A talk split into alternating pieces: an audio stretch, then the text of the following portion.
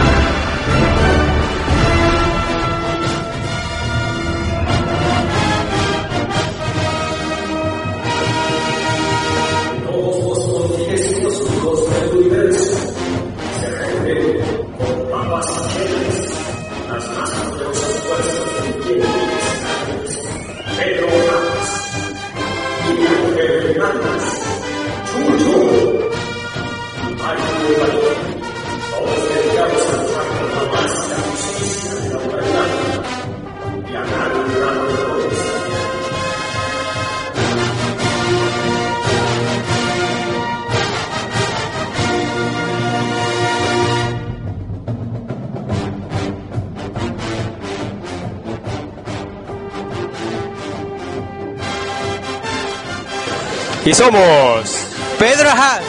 Miguel Ángel Hernández Fabi Correa. y Mario Padilla. Y hoy, hoy estamos al otro día de haber visto Los Vengadores, porque la verdad, qué hueva hacer el podcast a las 3 de la mañana, ¿verdad? Comentarios iniciales. Miguel me está pidiendo el micrófono porque no sé qué chingados quiere decir urgentemente. Yo quiero platicar que fue toda una experiencia, no solo la película, sino desde que llegamos hacia ver la película. Porque como ya les habíamos comentado, conseguimos entradas para una función especial en la sala VIP. Y este, pues al llegar a la plaza donde está esta, este complejo de cines, pues fue divertido ver a todos los losers que estuvieron desde la tarde formados para poder entrar a la película. Ay, lo siento mucho, pero sí. ¿Y qué onda? ¿Cómo estás? Saludando a los que estaban hasta adelante. ¿Cuántas horas llevas aquí? Llevo seis. ¿Y tú? Ah, yo tengo mi boleto listo y mi lugar preparado y no tengo que hacer fila. Loser. Y ponerle los dedos así en él en su frente. Fue la neta. Ah, ya después de eso entramos a la sala. Espérate, entramos a la sala. Y este, estaba, lo chido era que estaba llena de la gente que lee cómics aquí en, en Veracruz. Entonces a todo el mundo lo conocías, a todo el mundo saludabas. La cosa es que Aquí todo el mundo se conoce, eso era lo que iba a decir. Todo el mundo nos conocíamos, entonces todo el mundo nos estábamos saludando. Y fue divertido ver la película con un montón de gente que sí conoce a los Vengadores y todos los chistes y todos los gags y toda la onda que había. Porque no solo hay chistes de cómics, también hay como referencias del Señor de los Anillos o de videojuegos o chistes de la tele. Todo el mundo conocía todos los chistes y todos nos reíamos al mismo tiempo. No era así de que uno se ríe y todos se te quedan viendo como de qué se rió este güey. Entonces eso fue bastante divertido también. Y, a- y diferente. Y ahora sí, en cuanto a la experiencia de la película, No, y sí, y, y diferente, cabrón, porque generalmente yo principalmente que me río fuerte en el cine, cabrón. Generalmente veo estas películas y siempre me pasa que soy el único pendejo que se está riendo en el cine, cabrón. luego un ridículo que se puso enfrente de la pantalla. Fíjate que yo venía con mi Arc Reactor, cabrón. Que me hice mi reactor acá, que se prendía y todo bien chingón. Por cierto, entren a tribunaldelosupergüeyes.store.com y ahí puede conseguir el suyo, 900 pesos. No, no es cierto. Entonces mi plan era ponerme hasta adelante y prender esa madre, ¿no? Y que me sacaran mi video y ponerlo en el Facebook del Tribunal de los Supergüeyes, ¿no? Entonces ya empieza madre y ahora sí platica Miguel, a ver qué pasó. Yo fui el único que le grité a ese ridículo. ¡Ridículo!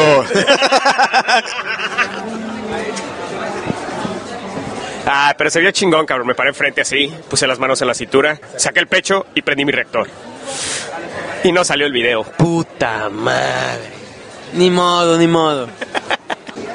Independientemente de la experiencia en el cine, porque sí, hay, hay que mencionar que nos pidió Mario Consejo que, que mencionáramos también su, su convención, eh, su convención, la Veracón, que va a ser los días Mediados de mayo. mediados de mayo. Es este. Que busquen Veracruz. Busquen Veracruz en el internet y se enteran, se enteran de los de los días 12 y 13 creo. Él fue el que de hecho agarró la sala para para ver la película, pues nos invitó pagando, pero pues nos invitó, ¿verdad? Y pues la verdad sí la vimos muy a gusto, estuvo muy chido independientemente de los complejos de Miguel. No, la verdad estuvo chido, estuvo chido verla en, el, en los VIP. Aquí en Veracruz hay una sala, sala digital, que eso estaba yo comentando con Pedro el otro día, que realmente esos proyectores digitales realmente sí hacen una diferencia inmensa en la película. Yo le estaba comentando a Pedro de eh, mi experiencia con Furia de Titanes 2 que pues sí es una película malona, este, pues está pues, para pasar el rato, ¿no? Pero yo la vi en un proyector normal en 3D. De hecho, en, una, en la sala 14 de aquí de Veracruz, que es una sala grandotota, es la sala más grande, y es la que tiene la pantalla más grande, y se ve oscura, oscura la película siempre. Yo creo que es porque el proyector ya está muy viejo. Pero realmente la película, hay una escena donde se pelean con un minotauro, se ve, vaya, no se entiende ni lo que está pasando. Como a la semana, por llevar a un cuate que la quería ver y todo, pues me la eché otra vez este, en esa sala digital de los VIP. Este, y vaya, como si hubiera sido otra película, ¿eh? o sea, realmente ahí me di cuenta de la diferencia que es eh, esas, esos proyectores digitales. Entonces yo, yo sí recomiendo al 100% que cuando vayan a ver una película de estas, se fijen que la sala a la que van a entrar sea proyector digital, cabrón. Yo ahí vi la diferencia y verdaderamente que es mucha. Y este, ayer pues no la vimos en proyector digital, sin embargo tampoco la vimos en 3D, entonces se, ve, se vio bien, se vio, se vio una buena proyección, pero este... Pero sí, esa experiencia que dice Miguel de, de, poderse reír y que no te vean raro, está poca madre, cabrón. Y más una película que está llena de referencias para, para los freaks, ¿no? Entonces yo creo que, eh, bueno, a partir de este punto, vamos a hablar un poquito de la película sin, sin decir spoilers, qué nos pareció para, para la gente que quiera oír el podcast y no la haya visto, vamos a hablar un poquito para ellos y después vamos a abrir de plano la mesa para los spoilers y pues vamos a avisar obviamente en qué momento, ¿no? Entonces, pues primeros, primeras impresiones para la gente sin spoilers. Hoy van a decir que no está Pedro, cabrón. ¿Por qué no quieres hablar, Pedro? Datos. Bueno, entonces que sea que sea al revés de como tenía pensado. Quería que fuera un poquito de más a menos, porque creo que al, que más te, le gustó es a ti, por eso decía que hablaras tú. Creo que a mí fue el que de los tres al que menos le gustó la película. No que no me haya gustado, no que me haya parecido desagradable, simplemente me pareció cumplidora, una película que me entretuvo, que me pareció que me mantuvo interesado, pero hasta ahí, o sea, me interesó, me divirtió, pero la gran gran película o que por ejemplo digamos que quedaría en tercer lugar después de Iron Man y Thor. Esta, esta quedaría en un, en un aceptable tercer lugar, aceptable la película, pero no salía así de wow, qué gran película, que no salía emocionado, ah, súper emocionado del cine. ¿Qué esperabas? Que no hubo. Bueno, mira, sí, no, pues que, creo que por ejemplo, eh, a lo mejor, y regreso, igual a lo mejor tiene que ver con una cuestión de hasta de prejuicio, no me gusta la elección de Capitán América como actor y creo que la interacción posible entre el Capitán América, entre el Capitán América y, Iron Man daba para más. Yo he tenido algunos amigos con los que hasta me peleo a cada rato, pero sin embargo, o, discuto con ellos, pero sin embargo al momento de hacer las cosas congeniamos. Yo esperaba una relación, una dinámica así más compleja entre, entre Iron Man y el Capitán América, por ejemplo este, pues de repente algunos personajes, no vamos a, no voy a decir cuál, eso va hasta la parte del spoiler, eh, que como que reaccionan de maneras muy diferentes en ciertos momentos de la película, así como que me causó un poco de ruido eso. Eh, y creo que sobre todo esa cuestión de que, pues era golpes, golpes, golpes, golpes, ¿no? Pero bueno. Este, no, eso no. Entonces, bueno, siento que le faltó una carga un poquito más emotiva a lo mejor a la historia, ¿no? Que hay, hay, cierto, hay ciertos momentos que sí los tienes, pero, pero sí le faltó un poquito más de, involucrarnos emotivamente con los personajes. Fíjate que es que tienes razón, muy buena, eh, sí es cierto, le falta carga emotiva a la película, tienes toda la razón. Este, a lo mejor hubiera estado más padre este que nos como que la película asume que los personajes nos importan mucho. Y es verdad. no como que no necesita darles... Eh, eh, como, o sea, la película sabe el camino que ya tiene andado y no lo vuelve a andar. Eh, asume que las personas que están viendo la película ya les importan los personajes. no sé si es bueno o malo. Eh, yo diría que es un experimento, cabrón. Es un experimento de cine que, que desde el punto de vista de cine, creo que Marvel está innovando en todo, güey, hasta en eso. Este, y, y yo creo que es la primera vez. Habíamos visto universos coherentes ya como habíamos mencionado antes en, en, las películas de Kevin Smith y en las películas de Tarantino, en donde ya hay, vestigios de que todo está sucediendo en el mismo lugar. Por ejemplo, lo del Cajuna Burger, que en todas las películas de Tarantino existe Cajuna Burger.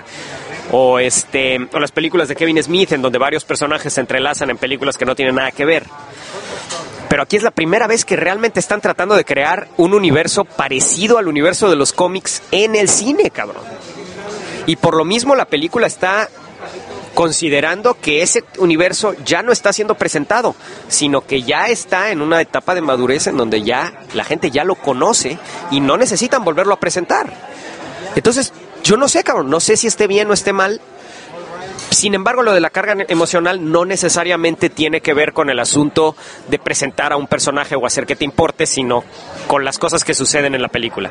Ahora, creo que sí tiene mucho que ver con el asunto de proteger las propiedades intelectuales no podían matar a ninguno.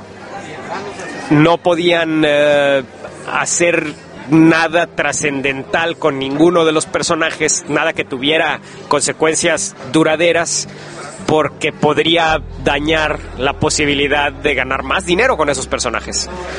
Sin embargo, creo que es, un, es una muy buena... Además, y, y creo que también el otro factor es el tiempo. Tienes que hacer una película de dos horas. Está cabrón, ¿no? ¿Cómo metes carga emocional en una película con tantos personajes principales y le das, entonces convertirías a uno, no sé, güey. ¿Tú qué opinas, Miguel? ¿De lo que estás diciendo o de mi opinión de la película? Bueno, primero...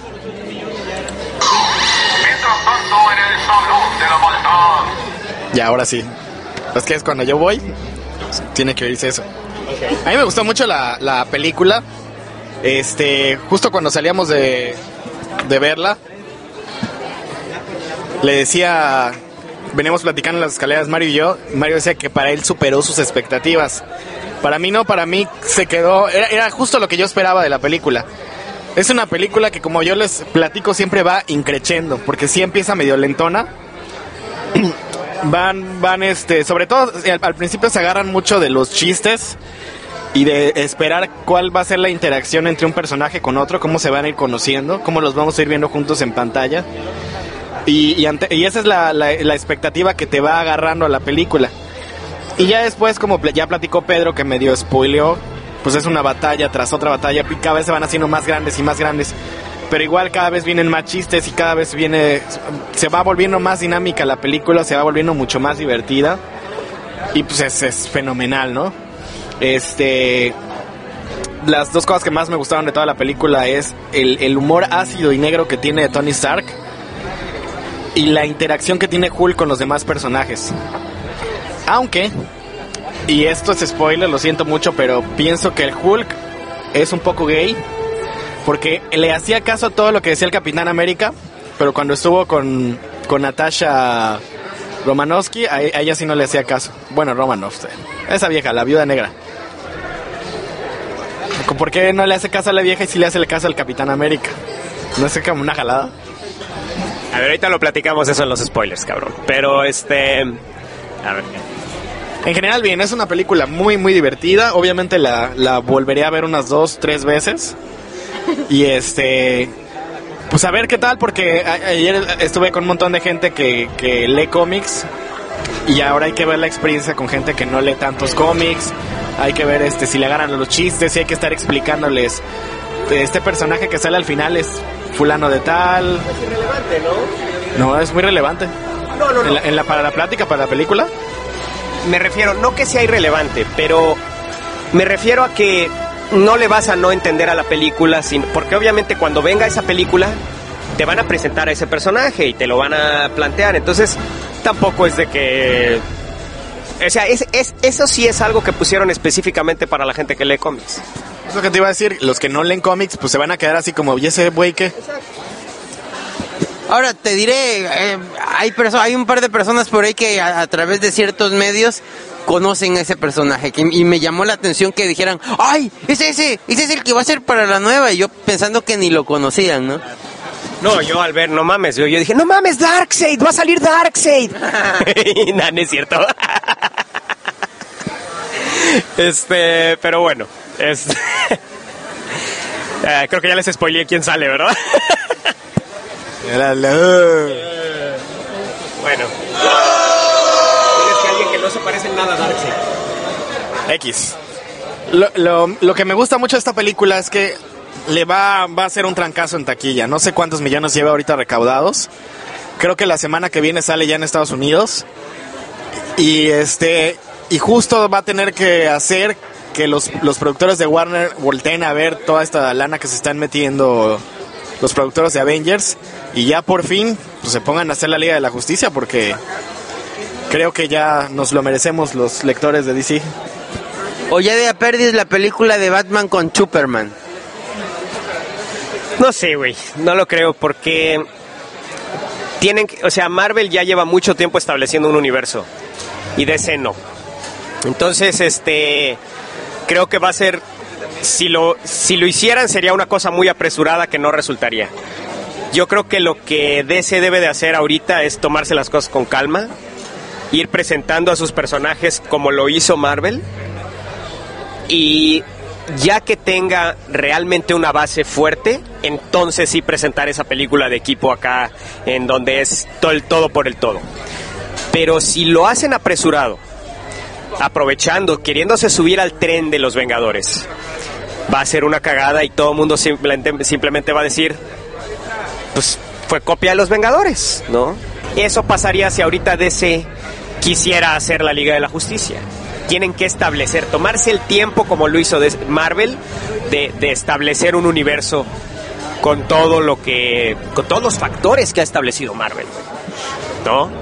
Todas esas interconexiones entre las películas, reales o no, güey, porque te digo, al principio empezaron simplemente interconectándolo desde el punto de vista del universo, hablando de Shield, hablando, pero ya después empezaron a, interco- interconectar la trama en sí.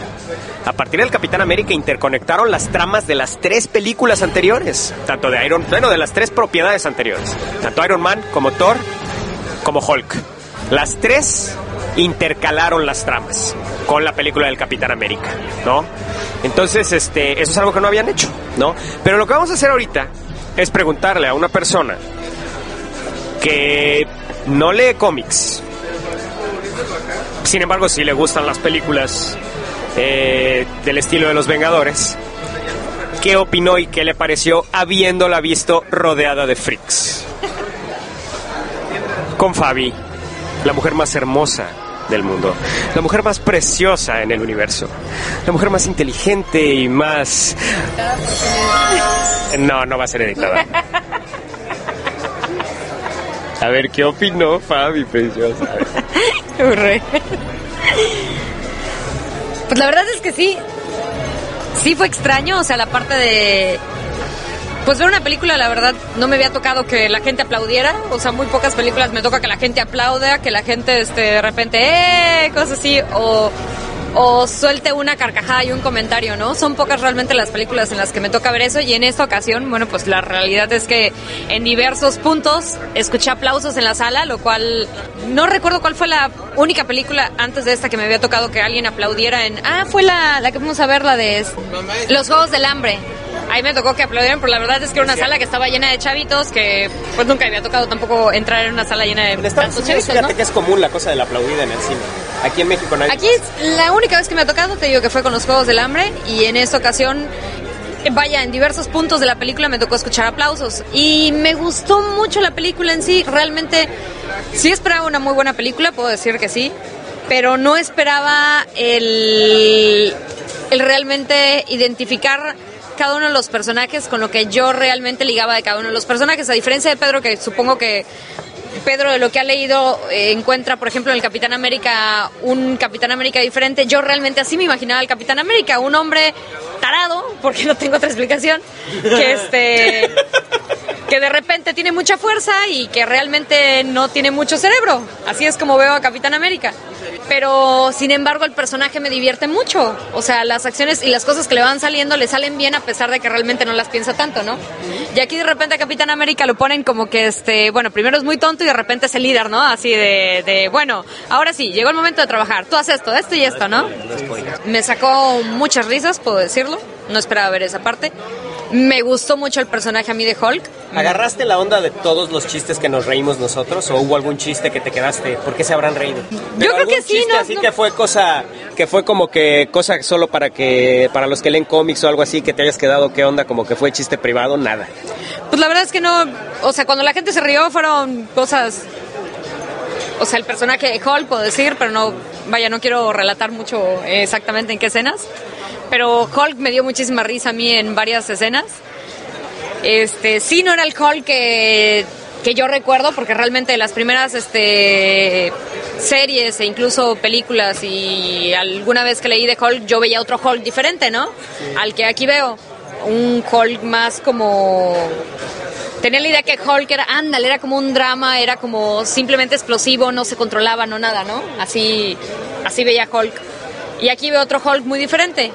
Pero sí le veo una muy buena presentación de cada uno de los personajes. O sea, cada uno me gustó cómo lo presentaron. Cada uno le encontró un chiste, ¿no? Fue uno que dijera, por ejemplo, como en, en Hombres X, ¿no?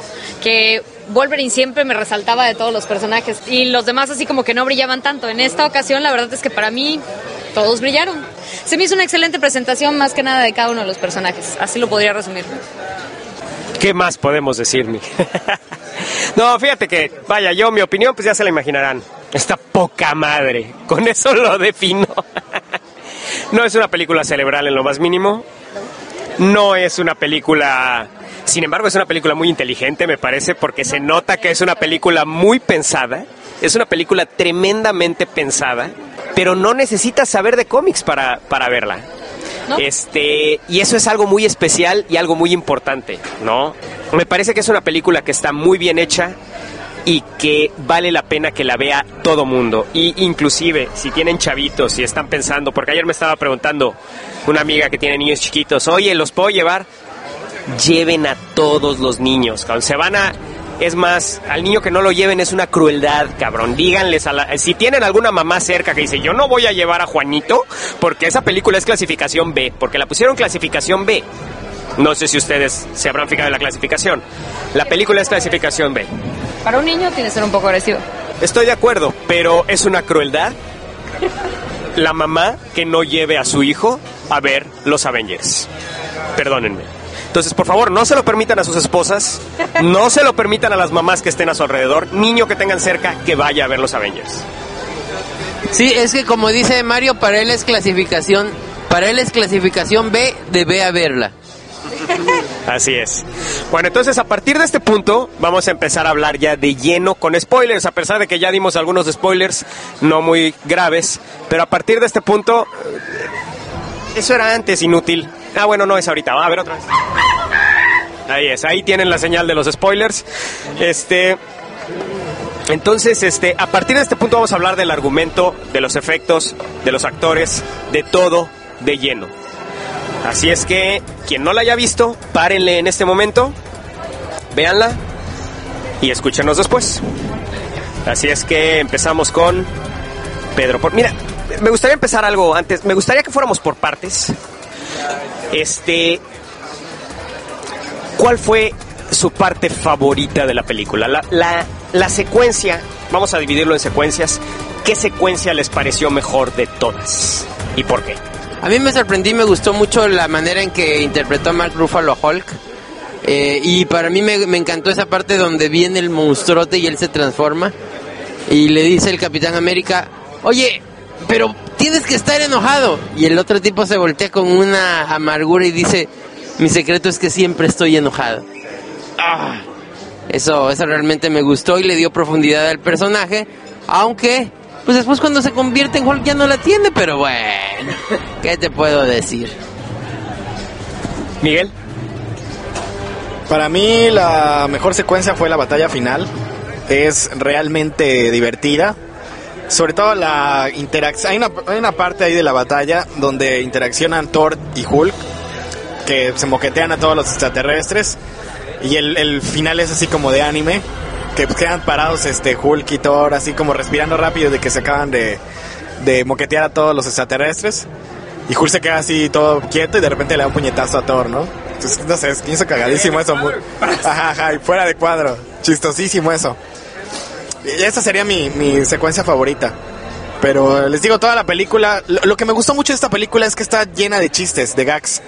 Cada, cada, cada minuto, cada dos minutos te estás riendo de alguna jalada que, que hacen.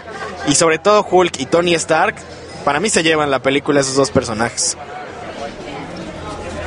Fíjate que para mí, a pesar si el final me parece increíble, es un, es un final increíble, pero para mí una de las, de las escenas, yo esta es una película que realmente, en efecto, he estado esperando toda la vida, cabrón. Para mí esta es una película que, vaya, si me dices del futuro, este es el tipo de cosas que yo me doy cuenta que estamos en el futuro, cabrón. Cuando uso mi iPad para hablar con cosas o cuando hay ciertas cosas que me doy cuenta que estoy en lo que yo antes veía como el futuro, cabrón. En lo que yo me imaginaba que iba a pasar cuando yo fuera grande, güey. Y este tipo de cosas como ver una película de superhéroes, donde Hollywood metió todo, un dineral, y la película bien hecha, bien pensada. No mames, o sea, es el tipo de cosas que, que me hace ver que, que estoy en el futuro que, que yo siempre había pensado que iba a ser, cabrón. Y una de las escenas que más reflejan eso, cabrón, que es totalmente que estaba viendo yo un cómic de los que he leído toda mi vida, güey, es las escenas en donde los Avengers se pelean entre sí. Esas escenas en donde se pelean Thor, especialmente esa pelea entre Thor y Iron Man, es increíble, cabrón. Es, es, es verdaderamente estaba yo viendo un cómic en la pantalla, pero viéndolo real. Además, no sé ustedes, pero esa armadura de Iron Man a mí se me hace increíble. Por más que sea CGI, se ve increíble, se ve real, se ve se ve una cosa que está ahí, no, no, no. Yo creo que usan al mismo tiempo. Yo creo que es- una mezcla de animatronics con eh, con CGI. ¿O tú qué opinas, Miguel? ¿Será puro CGI? Mira, con la armadura de Iron Man usan, este, la, la, la hacen, la fabricaron. Este, Robert Downey Jr. trae su armadura. Cuando usan el CGI es para efectos especiales cuando él va volando y en realidad si te fijas rara vez ponen a Iron Man. eh, son poquitas las escenas donde sale volando. Más bien ponen la casi siempre dan cuadros del rostro de Robert Downey Jr. viendo como unas pantallas flotantes que se supone que están adentro de la armadura. Y cuando le quitan y le colocan la armadura a Tony, fuera de eso, la armadura es real, la armadura existe. Bueno, ahora, pero algo que sí me hizo mucho ruido fue justamente Hulk. Eh, a lo mejor ya cambiando de tema, viendo otro aspecto. De repente Hulk es incontrolable, es, y de repente es muy obediente y otra vez, y, de repente ayuda y, y a veces se enoja y les pega. Como que a mí no me quedó claro eh, eso, ¿no? Y no me, mi- sí me hizo un poquito de ruido. No está justificado en qué momento Hulk es el bruto que conocemos siempre que y de hecho incontrolable y en qué momento se convierte que él mismo lo controla y que dice me convierto es el, el raciocinio casi de Bruce Banner dentro de Hulk porque eso es lo que vi al final casi Lo que pasa es que ustedes no entendieron muchas a Hulk porque no han salido con chavas así. Pero yo que sí he salido con chavas así, es así de que de repente están de buenas y así de la nada están de malas y, y son incontrolables y la furia. Y como yo ya he salido con chavas así, pues lo entiendo. Entonces sí entendí la esencia del personaje. Sí, mira, por ejemplo, vaya, ya vamos a hablar de lleno. Básicamente la, la secuencia en donde Hulk eh, está en el helicarrier. Que, ah, ah, una cosa que me asombró, no se cayó el helicarrier. Yo siempre que he visto un helicarrier de Shield, se cae. es de ley, güey. Yo dije, ese se va a caer. No se cayó, cabrón. Este, pero, pero fíjate que esa escena en donde Hulk se pone furioso adentro del helicarrier y se va persiguiendo a Natasha, pero, pero furioso, o sea, y es un Hulk incontrolable, como loco allá adentro. Thor lo trata de detener, no puede, o sea, no hay nadie. Viene un avión, el, Hulk se avienta al avión y derriba el avión. Es que me acordé ahorita que dijo Mario del Helicarrier. Justo cuando sale el Helicarrier en, este... eh, Al principio están como en un portaaviones, lo que parece que es un portaaviones. Y de repente se asoman al mar y entonces salen esas turbinas gigantescas es del, como el Helicarrier que salen en Ultimates, ¿no? Entonces voltea Mario a verme y me dice, Miguel. Y me hace así como de que en picada, de que seguro se va a caer y, le va a valer gorra el, el helicarrier. Y te digo, Hulk como loco ahí adentro, imposible de controlar. Y después, ya en la batalla, ya cuando se es totalmente controlable al grado de que es un aliado al 100% de los demás, ¿no? Pues lo controla el Capitán América, pero al mismo tiempo es, es un, vaya, es tan aliado que ¿quién salvó a Iron Man, no? ¿Quién lo salvó de la caída? Y aparte lo salva bien tierno Hulk. O sea, llega y ay, como que lo, lo abraza para que no se azote en, en en el edificio. Nada, esa, pelea al final está... ¿Te fijaste que los, las, los bichos estos extraterrestres que parecían como ballenas, no, no, las ballenas, no son sacadas de la casta de los metabarones? Sí. Yo cuando vi esas ballenotas así extraterrestres dije, ah, esto lo sacaban de la casta. Hay muchas ondas y fue un gran tino leer Ultimates. Porque, por ejemplo, el diseño de... Hicieron como una jaula especial en el Helicarrier donde se supone que la habían preparado para que estuviera Hulk allí. Pero en realidad los que durante la película quedan en esa jaula es Loki y es Thor. Y el diseño es casi idéntico al diseño de la jaula donde estuvo Loki, so- donde estuvo Loki Thor en, en Ultimates. También hay otra parte muy curiosa y muy chistosa, ahora que la vuelvan a ver. Todos los, los, los actores como que tenían su, su cierto su cierta toma para, para grabarlos, ¿no? O sea, al Capitán América hacían como un medium shot, o sea, de la cintura hacia arriba para que se le vieran siempre los brazos y que el tipo está bien mamey, ¿no? Con, con Tony Stark, no, con Tony más bien era close-ups al rostro. Y este, y como siempre estaba diciendo, era muy sarcástico y siempre estaba diciendo muchos chistes, pues quedaba a ver como las expresiones que hacía. Pero por ejemplo, a mí lo que me daba risa era que cuando salía Natasha, siempre le iluminan las nalgas. Fíjense bien en, en- la, en la iluminación y siempre hay como una lámpara abajo de sus nalguitas, así iluminándola para que se vea todavía más nalgona la vieja. Entonces siempre hay una luz que quién sabe de dónde sale cuando está este platicando con Loki y ella está como en primer plano hablando con él y ella se ve de espalda. Tiene esa iluminación en las nalgas. Cuando este la tienen amarrada en una silla, bueno, ahí no tenía iluminación en las nalgas, ¿no? Pero pero hay, hay otras partes donde no sé, es bien chistoso. Chequen así la iluminación y le, le iluminan las partes estratégicas a Scarlett Johansson. Bueno, vamos a irnos ya de lleno sobre los Vengadores. ¿Qué les parecieron las actuaciones? ¿Cuál fue su favorito? Pedro. A mí me gustó mucho y me sorpre- sorprendió Mark Ruffalo, creo que sí hizo una buena actuación. ¿Te pareció mejor que, que Norton? Sí, me pareció mucho mejor. Eh, creo que sí manejaba ese mm, punto medio de, de un tipo pensativo, pero medio amargado, pero con que siempre tenía cuestiones complejas pasándole dentro y lo manifestó de una manera muy muy clara, pero sutil. Y bueno, creo que le ha ayudado el hacer distintos papeles porque es un actor que ha hecho papeles muy diferentes entre las películas que ha manejado, que ha trabajado con directores muy diferentes, pero todos muy profesionales y todos con una gran experiencia en trabajar con actores. Y creo que aquí se nota eso en la película. Y bueno, en segundo lugar quedaría Robert Downey Jr. simplemente por el carisma que tiene. Es un actor muy bueno, pero que además tiene un carisma enorme. La, la cámara lo adora. Y además, pues ¿qué podemos decir?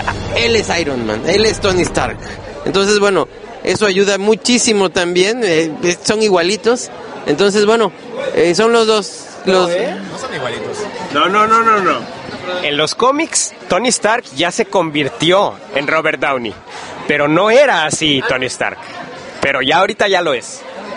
No, me refiero a que lo que vemos en la pantalla es muy parecido a cómo es Robert Downey Jr. O sea, lo que vemos en la pantalla de cine es muy parecido al verdadero Robert Downey Jr., tanto en sus defectos como en sus vi- virtudes, ¿no? Eh, y bueno, ya creo que por ahí, el que, el que sí siento que no lo explotaron lo suficiente es a Jeremy Renner, el que la hace de Hawkeye. Eh, siento que eh, le faltó explotarlos más. Em, ¿Qué otro actor? hay? Pues es- Scarlett Johansson, bien, bien a secas. Se ve preciosa Scarlett Johansson. ¿Y sabes qué? Me encantó el twist que le dieron a la viuda negra. Ese twist de los interrogatorios. Me gustó muchísimo. Y te dejas llevar como, como audiencia. Sucede dos veces. Sucede en la escena de la silla, que es increíble.